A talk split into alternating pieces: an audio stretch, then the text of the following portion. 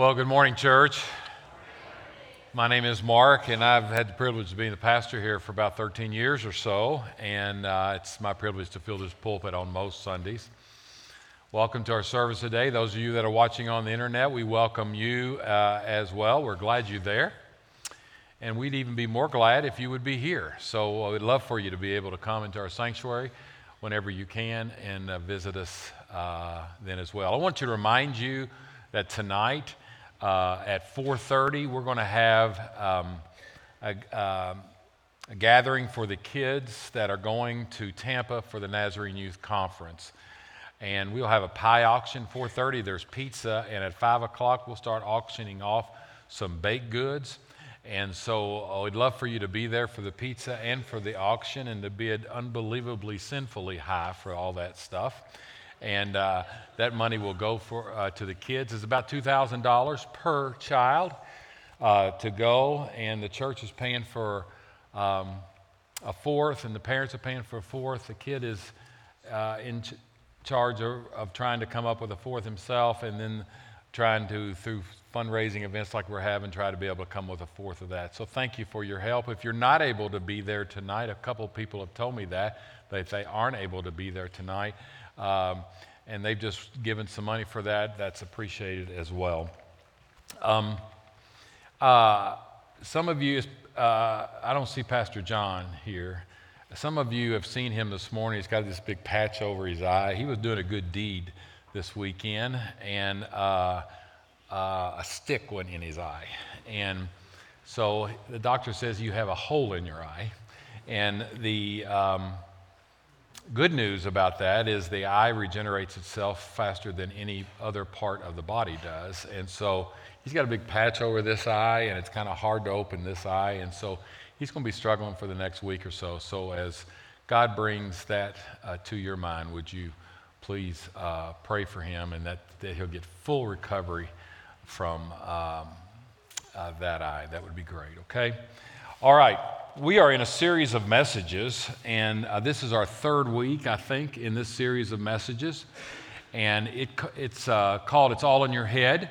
Uh, it, any of us that have lived um, very long at all in this life know the truth of that, that it's all in our head. Uh, no matter what happens to us in life, and no matter how much difficulties that we may go through in life, the way we respond to those difficulties is all in our head. And some people respond really well to things, and some people don't. And that's because of decisions that people have made in their life. And the Bible says that the Christian life is all, um, uh, all in our heads as well. Uh, there's a lot in this book about behavior, but the Bible uh, says that uh, the behavior starts first in the brain, and it's about the way that we think. Our, our, our tagline for this uh, message is, for this series is Romans 12, 2, that says, Do not be conformed any longer to the pattern of this world, which means we as Christians are nonconformist. We don't go along with the crowd, we don't go along with the way of the world. Do not conform any longer to the pattern of this world.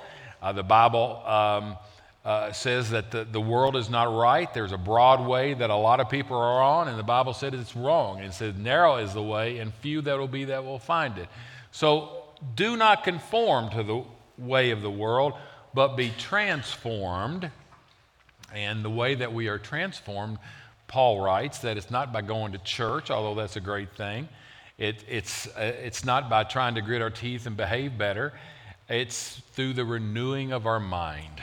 And as our mind changes, then we change as Christians. An old preacher one time told me you got to take out the stinking thinking and put in godly thinking. And that's, that's a pretty good paraphrase of what the Apostle Paul says by the renewing, transformed by the renewing of our mind. And over and over and over through, through God's Word, we have this thing about the absolute priority of how we think and how we think is how we're changed uh, as Christians. So, this is a third message on that, and we're going to go, I don't know how long that we'll end up going on this, but today I want to talk about some of that battle that's in your mind. There is a battle between God's truth and the lies of the devil. We, and we, we've, we've said that. We've said that the devil lies to us, he tempts us, And there's a battle that's going on there. Will I believe God or not? And, and part of that battle that we face is a battle of doubt, is a battle of doubt. And one of the, the uh, strategies, one of the schemes, the Bible says, of the evil one is to be able to cast doubt into our minds. Now, let me, let me talk to you a little bit about doubt. Um, the Bible says some negative things about doubt, and I, I think it's important that the Bible also, while not explicitly, it shows you there's kind of two kinds of doubt. And for lack of a better word, let me, let me use these words there's believing doubt and there's unbelieving doubt. Okay? Now, this is really important distinction to be able to make between believing doubt, uh, the doubt of a believer who can't figure something out, and God, I don't know if I, I, I, I, can't understand that. I can't get my mind wrapped around that. And then there's unbelieving doubt that the Bible puts down. Unbelieving doubt is, is skeptical. Have you ever been in, in some kind of a, uh, any kind of a group? And uh, maybe it's a small group, or uh, maybe you've seen something, uh, a video or something on the internet, and uh, someone asks a question, and you know it's a skeptical question. It's not a true question.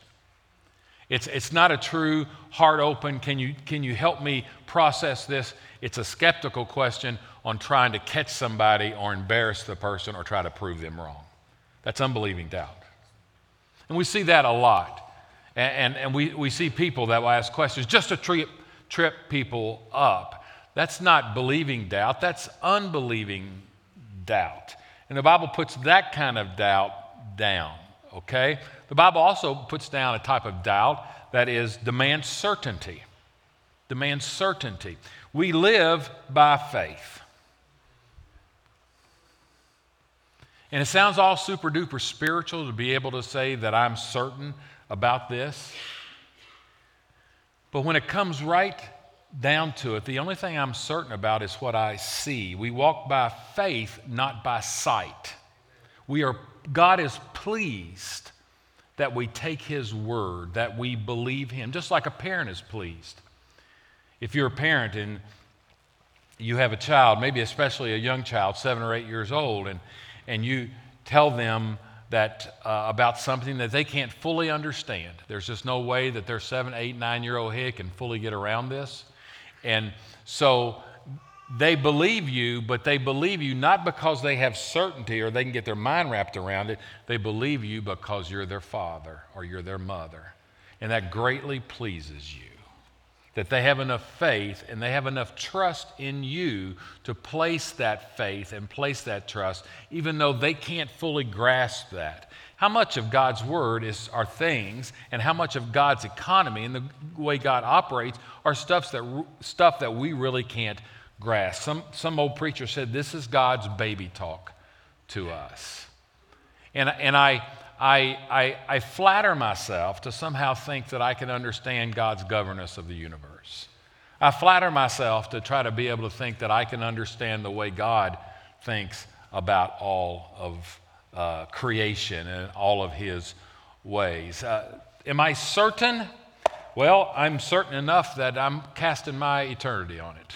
I'm certain enough that you can uh, pull a gun to my head and go ahead and pull the trigger. I will not recant. But am I 100% certain? Um, I'm not because I don't see it. I walk by faith, not by sight. The only way we please God, Hebrews 11, 6 maybe, don't quote me on that. The only way we please God is by faith. And the opposite of faith is not doubt, the opposite of faith is certainty. The opposite of faith is not doubt. Let me tell you, I've never done this, but if I've ever be stupid enough to put a parachute on and to jump out of an airplane. All right, let me tell you, if I'd ever be stupid enough to do that, I would, um, if I do it, I, I, I do it um, um, with some faith that this parachute will open but I'm not, I do it with some doubt too.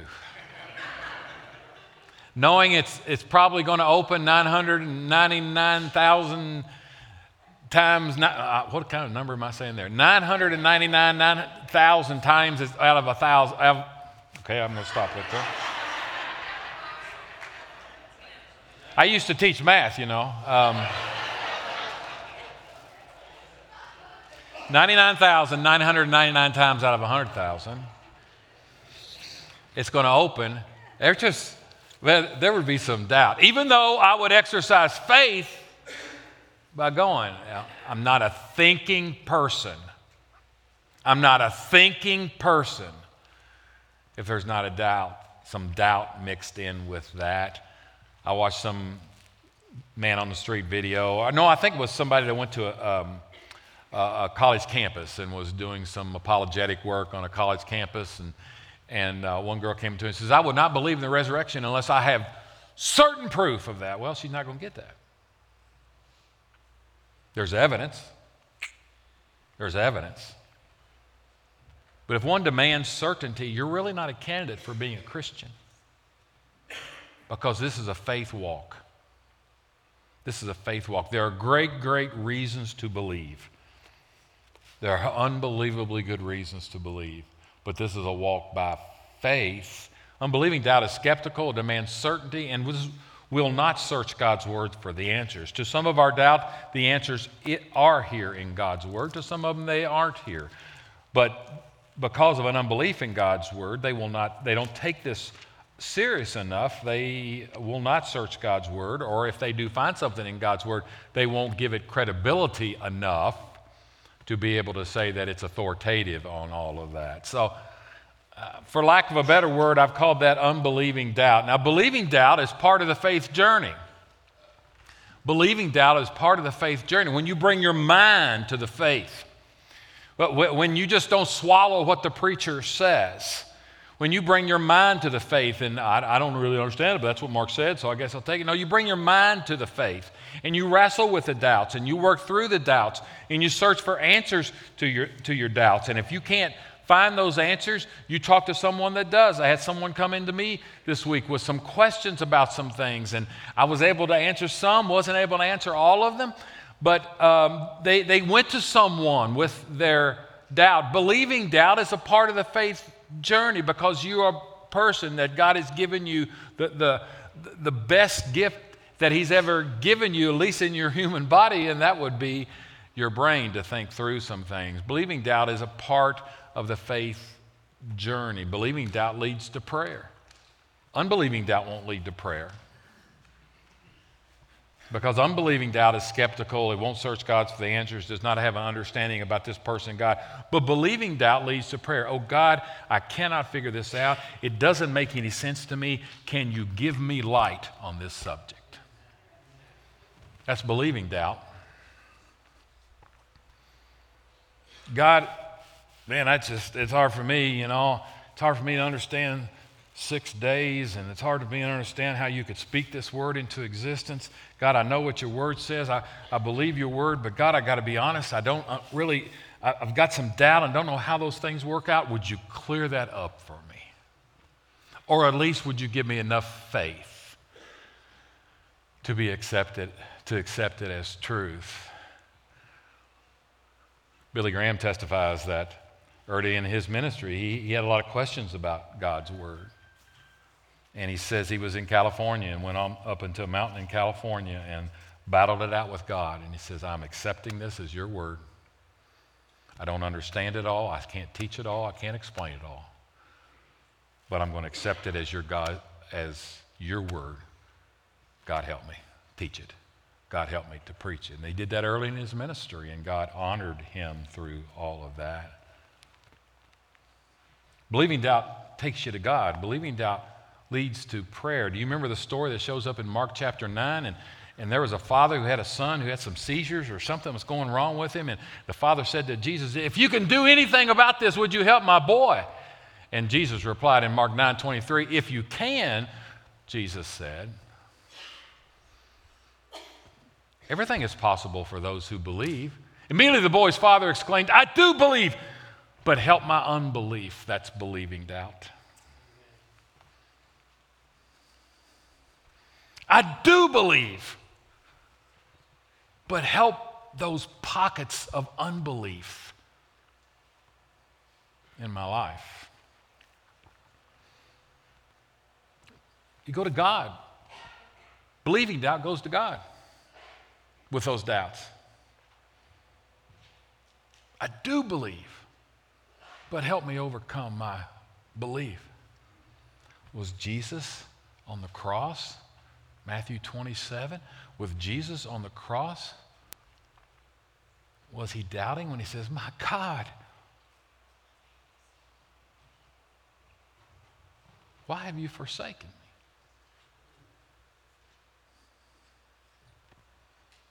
My God. If, if, if I go to the hospital and visit someone that body is ravaged with cancer and, and they would look at me and says, why has God forsaken me? All of us would probably think that's doubt, but it's kind of similar to what Jesus said.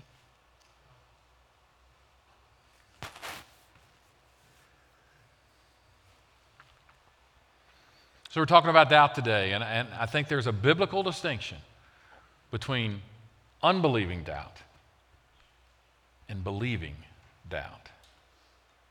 We've said there's a battle in, the, uh, in our minds, and it's all in your head, and it's all in my head, it's all in our heads. And, and we've said that the, the, the devil will take and he will lie to us. And that's from John 8:44. In John 8:44, Jesus says, says, You belong to your father, the devil, and you want to carry out your father's desires. He was a murderer from the beginning, not holding to the truth. For there is no truth in him. When he lies, he speaks his native language, for he is a liar and the father of lies. His major weapon, I used to say his only weapon, but as we'll talk about next week, it's his predominant weapon. But there's some other things. His major weapon is that he lies to us. He's the father of lies. By the way, I, every time I read that, you know, some people say we're all children of God. Jesus doubts that right there because he's talking to some unbelievers. Said, "You're you're you're of your father, the devil." Everybody said, "Well, well, everybody's child of God. Everybody's child of God." No, you're a child of God when you get adopted by faith into the family. Jesus speaks to some people here. Says, "You're of your father, the devil." Huh. So we've got this battle going on in our heads between the truth of God and, and, and the lies that the devil will tell us. And I, I'm, I'm fascinated that this battle that we have, this battle that we have that is 2023 kind of battle, is also a Genesis chapter 3 kind of battle. This is no new thing. And his tactics have not really changed. And in Genesis 3, chapter 1, 1 uh, excuse me, Genesis 3, verse 1 through verse 5. We've talked about creation in chapter 1 and chapter 2. And now in chapter 3, chap, uh, verse 1, we says, Now the serpent was more crafty. Other translations say cunning. Other, tra- other translations will say subtle. It's a fascinating word. Can I tell you something? This sounds really bad to say, especially for a preacher. But you know what a good lie is? It has some element of truth to it. Nobody believes an outlandish lie. It's just too far fetched to believe. But the lies that we are tempted to believe have a measure of truth to them. In, in chapter 3, verse 1 says, The serpent is crafty, cunning, subtle. He can't get us to believe weird stuff, but he'll throw in some untruth with some truth just enough to compromise it all. He's more crafty than any of the wild animals the Lord God has made. He said to the woman, Did God really say you must not eat from any tree in the garden? The woman said to the serpent, We may eat fruit from the trees in the garden, but God did say we must not eat fruit from the tree that is in the middle of the garden, and you must not touch it or you will die. Verse 4 You will not certainly die, the serpent said to the woman. Verse 5 For God knows that when you eat from it, your eyes will be open and you will be like God, knowing good and evil, knowing right from wrong. Uh, the enemy tempts us, Satan tempts us, the devil tempts us with lies that may make us doubt. Lies that tempt you to doubt. Now, as I was writing this message, I got done with the message. And my, my, my major points were lies that make you doubt, or lies that, and you'll find out the rest. And I got to the end of that, I said, Well, that's not good theology. I've got to change that. The devil doesn't make us do anything, no matter what Flip Wilson said, okay? He doesn't make us do anything. He does not have that power, but he can tempt us and he can lie to us. And our choice is to believe God or believe him. Our choice is to believe God or believe him. So, so I would have been theologically wrong to say lies that make you doubt. He can't make me doubt, but he can tempt me. He can tempt me. Lies that tempt you to doubt. In, in, in verse 1 of chapter 3, says the serpent was more crafty than any of the wild animals the Lord God had made. And he said to the woman, Did God really say?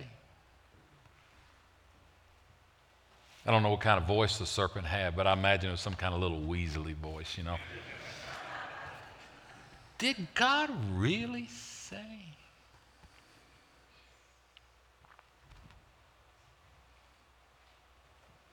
He's tempting him to doubt God's word, what God spoke to Eve.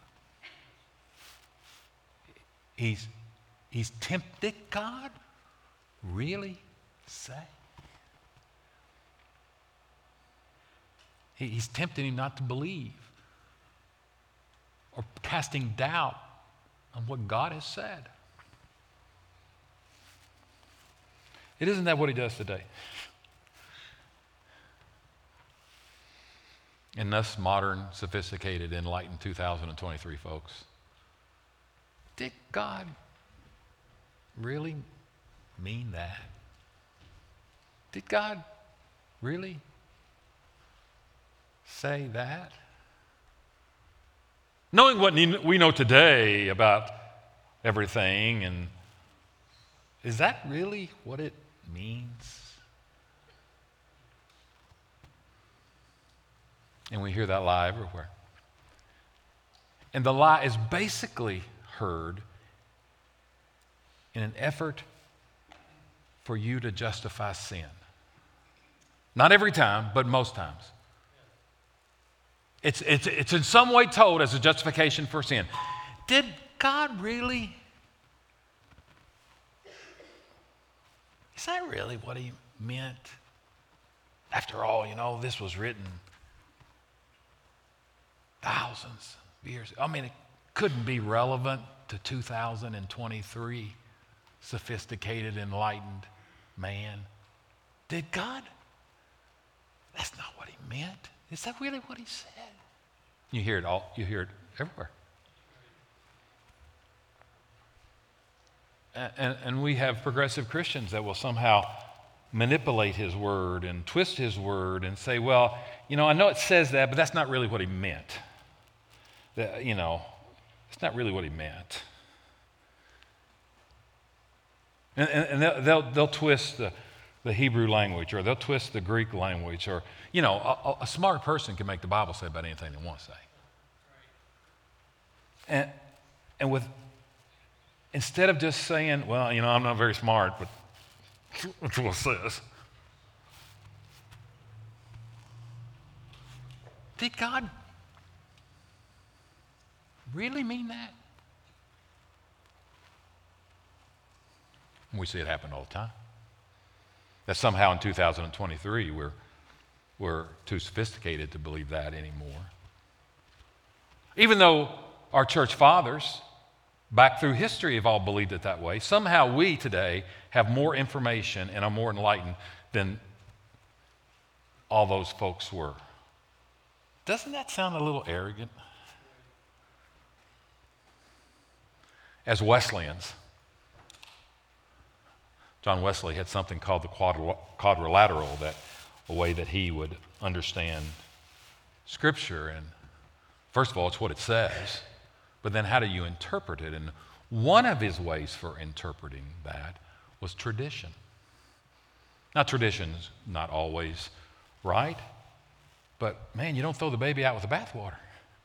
I mean, we've got hundreds and hundreds and hundreds of years of Christian scholarship, and people have believed something one way, and all of a sudden now in 2023, we are too sophisticated to believe that anymore.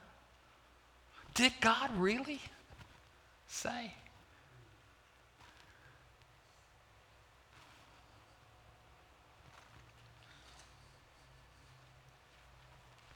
lies that tempt you to doubt. This would be unbelieving doubt, casting doubt upon the Word of God. Also, lies that tempts you to doubt God's goodness. Lies that tempt you to doubt God's goodness.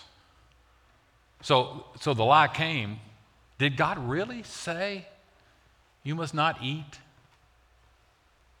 from any tree in the garden. All right, twisting God's word there as well, because the serpent knew what God said. And God said, You can't eat from any tree except, you can eat from any tree except this one in the middle. So he tempts God's word a little bit and says, uh, twisted and said, You must not eat from any tree? That's not what God said. He's, he's, he's casting dispersions on the character of God. God's not going to let you have any of these good fruit from any of these trees here. Serpent knew what God said, and God said, You can have fruit from all these trees that don't have this one in the middle. So he twists God's word and said, God's, God's not going to let you eat all these apples and oranges and pears and he's casting dispersions on goodness of God. God's holding out on you. God's keeping the good things in life. God's just a cosmic killjoy. And He's keeping you from all the good things in life that really allows you to have fun and really enjoy life.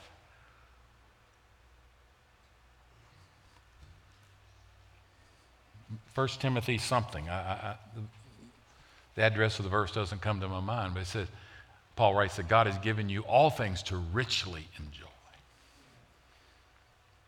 And when he does prohibit, when he does prohibit, he prohibits out of his goodness. Hey, fathers, mothers, why do you say no to your kids? Because you're just an old grump? You just don't want your kids to enjoy anything in life? Or do you say no because you love your kids? Every now and then I'll say to Levi or say to Christopher, before I get ready to tell them something I know they're not going to like, I'll say, um, I love you enough to tell you the truth. I love you enough to tell you the truth. And any loving parent if they tell the truth to their child, at times that truth will be don't go there. Well, why not? And if they're not mature enough to be under to understand that at a very young age, it's just it's just because I said so. Now, they'll get older and you'll be able to give a better answer to that. And that's why you please with them when they act in faith to believe you on that, just because I said so. Because you believe that your dad is a good dad and your mom is a good mom. And if they prohibit some things, it's out of their goodness that they do that. Seven, eight years ago, I don't know how long ago, I preached a sermon series on the Ten Commandments, and I titled it The, Tender Commandments from the Heart of a Loving God. And yeah, it's, it's not, thou shalt not, and thou shalt not, and you shall have only. And, and sh- sure, there's prohibitions in there and commandments in there, but they're out of his heart. And he says, Child, I know what's at the end of that road for you. Don't go there. Now, that's a loving father. That's our good God.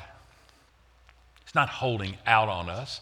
We all thought that at some time. When we were young, we all kind of thought that. Well, why can't I do that? Why won't mom and dad let me do that? And, but, but as we get older and as we mature and as we live and as we reap some consequences from our poor decisions, we understand that that no or that commandment was for our own good. Did God, did God really say that you can't eat from any tree? Did God really say that you can't enjoy all this fruit? No. What he said is you can have all of these trees. How many were there? I have no clue. All of these fruit from any of these trees, leave this one alone. Leave that one alone. There is ample provision given there. But, but leave this one alone. And the enemy comes along and says, You can't eat any of this stuff? Well, man, how can he be good if you've heard it all? It's a battle that's in your mind, and it, it's, it's between the truth of God's word and, and the temptations of the evil one, and, and, and the battle is going on. And the, and, and, and the result, he, he wants to get you not to believe what God has says and to believe Him. That's the essence of sin.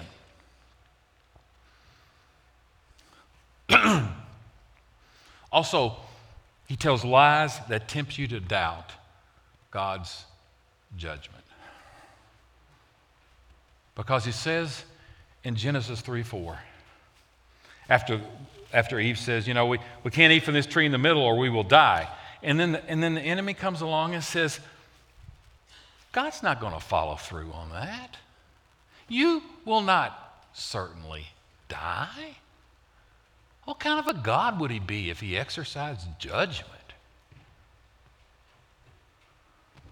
So the lie there is to tempt us that God is not a God of judgment, that God will not follow through on what He said, that, that, that, that we will not reap from what we've sown. That what kind of parent would I be if I tell my boy that you can't do that and then he does it and I don't do anything about it?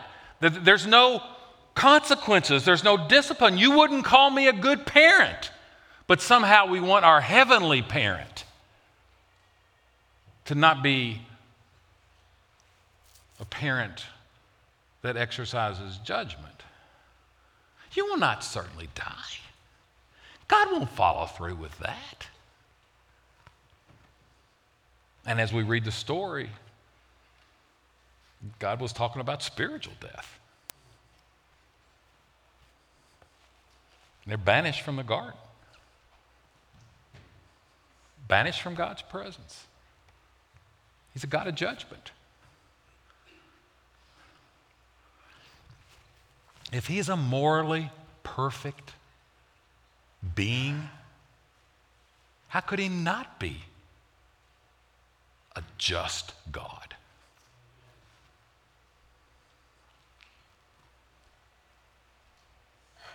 Would, would, would, do we want a God that says one thing but won't do it? Do we want a God that'll slip you in the back door of heaven and give you a wink to your sin? Is that a morally perfect human being?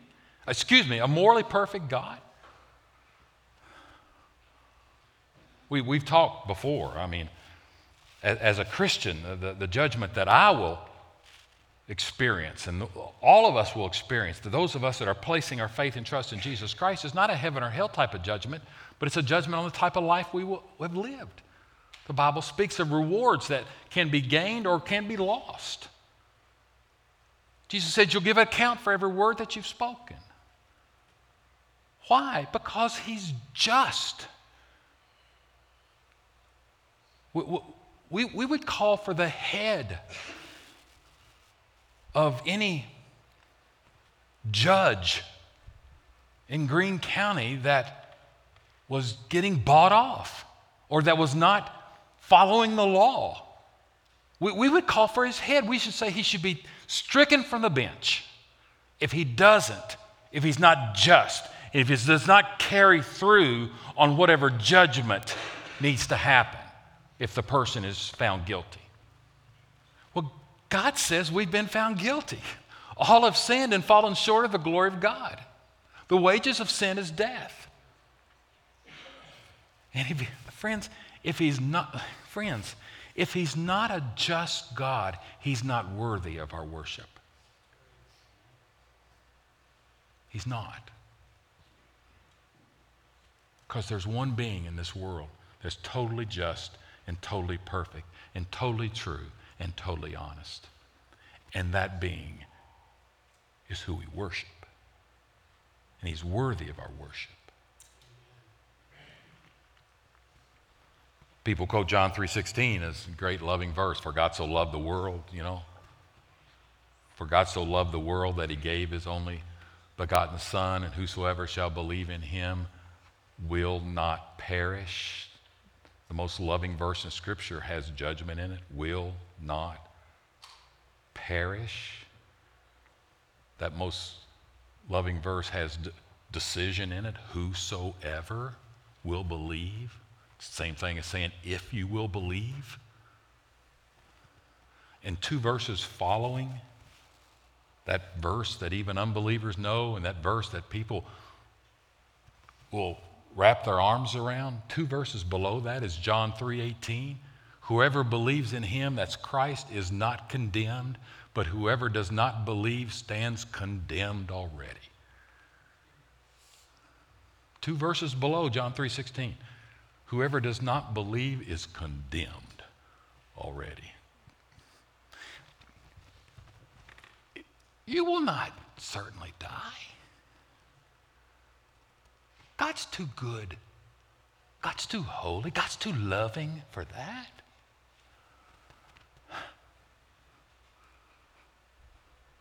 And if there's no condemnation, why do we have one of, the, one of the greatest verses in all in Scripture? And why does Paul says in Romans 8 1, there will be no condemnation for those who are in Christ Jesus? There's no purpose for that verse if there was not condemnation, if there was not judgment, if God will not follow, th- God won't follow through with what he said. It's what the lie is.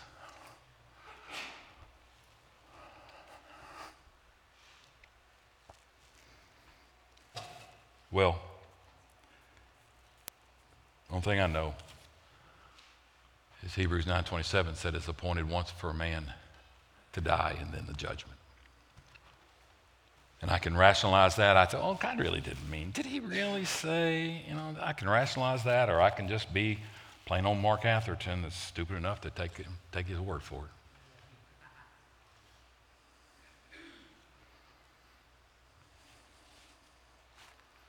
The last thing I want to say before I let you go the enemy tells us lies that tempt us to doubt God's otherness. Some of you may not have eh, heard that phrase before. It was told me many years ago, and I liked it. It helped me understand His holiness. I think it's, it's better than holiness. It's not, not that I shouldn't use holiness, but what's God's holiness mean? It means He's other, He's distinct.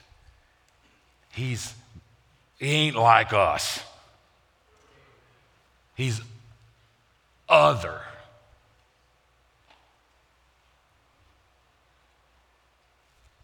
His holiness is the only attribute of God that's lifted to the third degree in Scripture.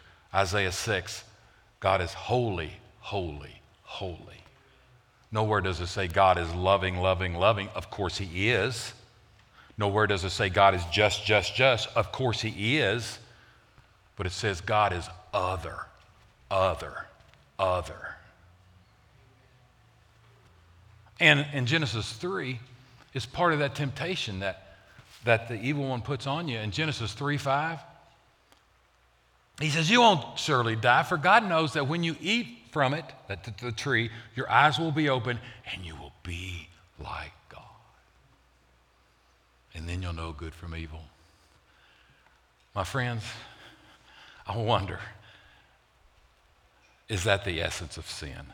We want to be the, our own authorities in life, and we will not accept His authority and let God be God. Let the other one be the other one. And we want to make choices of our own and we want to decide what's right and what's wrong. And she bought it, the scriptures say. And she took the fruit and she gave it to her husband, who the scriptures say was with her. Why didn't he say anything? Why didn't he speak up? The Silence of Adam, Larry Crabb wrote a book. The Silence of Adam. What was the man? And the essence of sin is, is, is I want to be the authority. So I decide what's right and wrong, not God. Essence of sin. I decide what's right or wrong. You will be like God.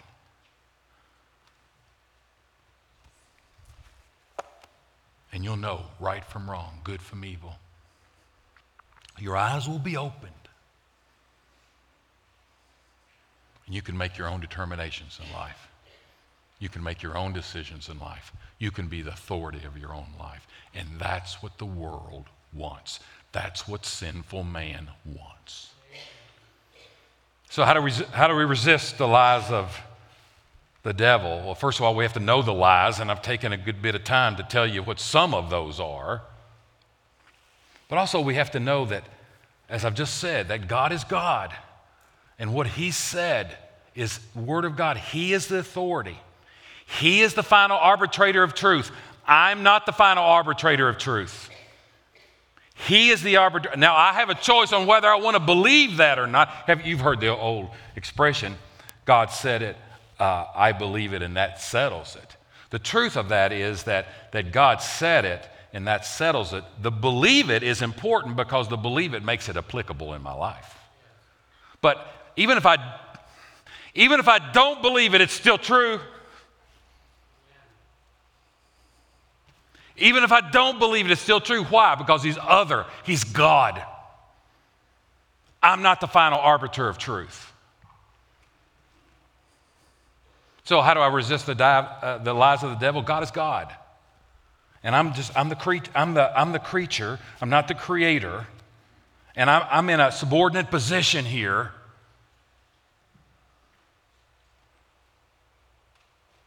But sinful man doesn't like to be in a subordinate position. I know I, uh, we, we, we don't want to. We want to make our own decisions. That's, that's, that's the, our, our problem.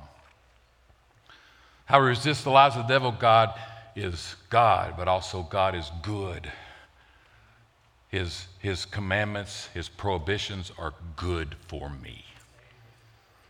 They're good for me. And I must come to a place in life I believe that. And when I come to that place in life, ooh, that's a major decision for me. That God's way is the best way.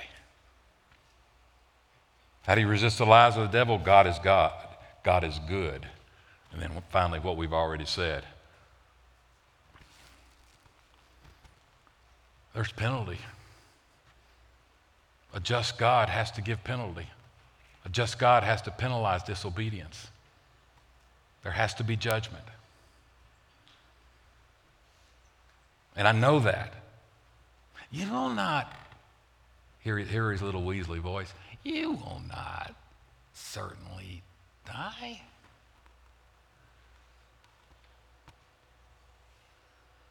But I'm a good news preacher. Even though God is just, He's made a way for sinful man to be able to stand in His presence. what a horrible message it would be if I, if, if I didn't say that and just said, okay, let's go home. Those are four lies of the devil.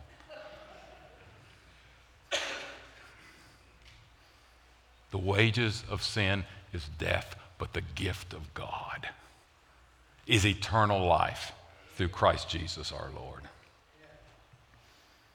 He's made a way he sent his son who lived the only sinless life, the only one who didn't deserve to die, died. And I'm, I'm asked to believe that his death was sufficient for my sins. I'm asked to believe that. And the devil come along, well, how can one man die for everybody's sin? And then I go back that God is God. It's what, it's, it's what He says. How can one, how can one man's death 2,000 years ago?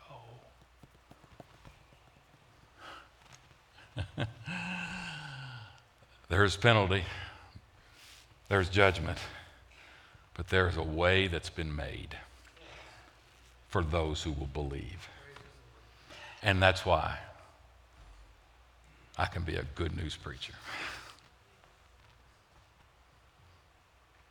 And it's the most marvelous gift that one could ever give.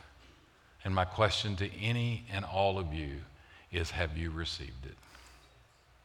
I'm not asking you if you're raised in church. I'm not asking if you teach Sunday school. I don't care about it. Have you received this gift? Have you accepted God's payment for your sin?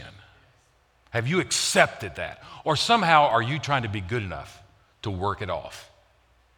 I just wonder how many people in churches all over America today are good enough Christians. They're trying to be good enough. And somehow they think at the end of the way, the scales will be weighed, and hopefully my goodness outweighs my badness. Even though I hope we as preachers preach God's word and says that has nothing to do with the gospel. A son, we preach this, we preach this at Christmas. A son has been given.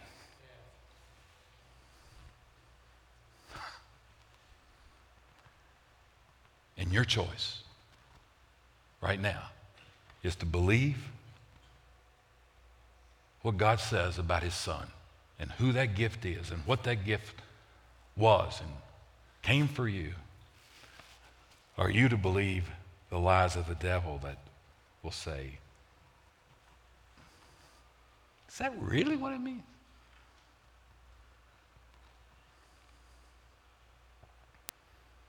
Our servers are coming to the table, and every, every Sunday we,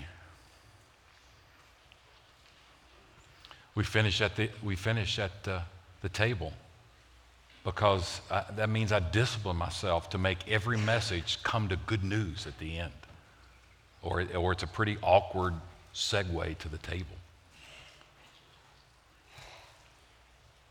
And I don't understand totally how one man's death and how blood and body and can be. I'm not sure I understand that, but you know what? I've. It's just what it says, friends.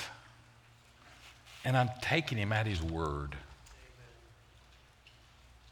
And I want you to as well. Father, we're all in a daily battle. Your truth enemy's lies. And so, Father, I pray that you would help us fight this battle. And one way we fight this battle is through the power of the blood of your Son, Jesus Christ, who died for us. Father, I pray there's not a single person in this auditorium this morning that will leave this place without accepting your gift, repenting of our sins having a desire not to live that life anymore and believing the gospel that your son came for us as payment for our sin. I pray that, that right now, in some miracle that only happens by your spirit and by your grace, that you'll open people's hearts and guide them into that truth. I pray for people that are watching on the internet right now that you'll do that even in their homes, that they will drop any good enough theology and will say the only hope they have is in Jesus Christ. My hope is built on nothing less than Jesus' blood and his righteousness. I dare not trust the sweetest frame, but wholly lean on Jesus' name. Help us to believe that this morning, Father. In Jesus' name, amen.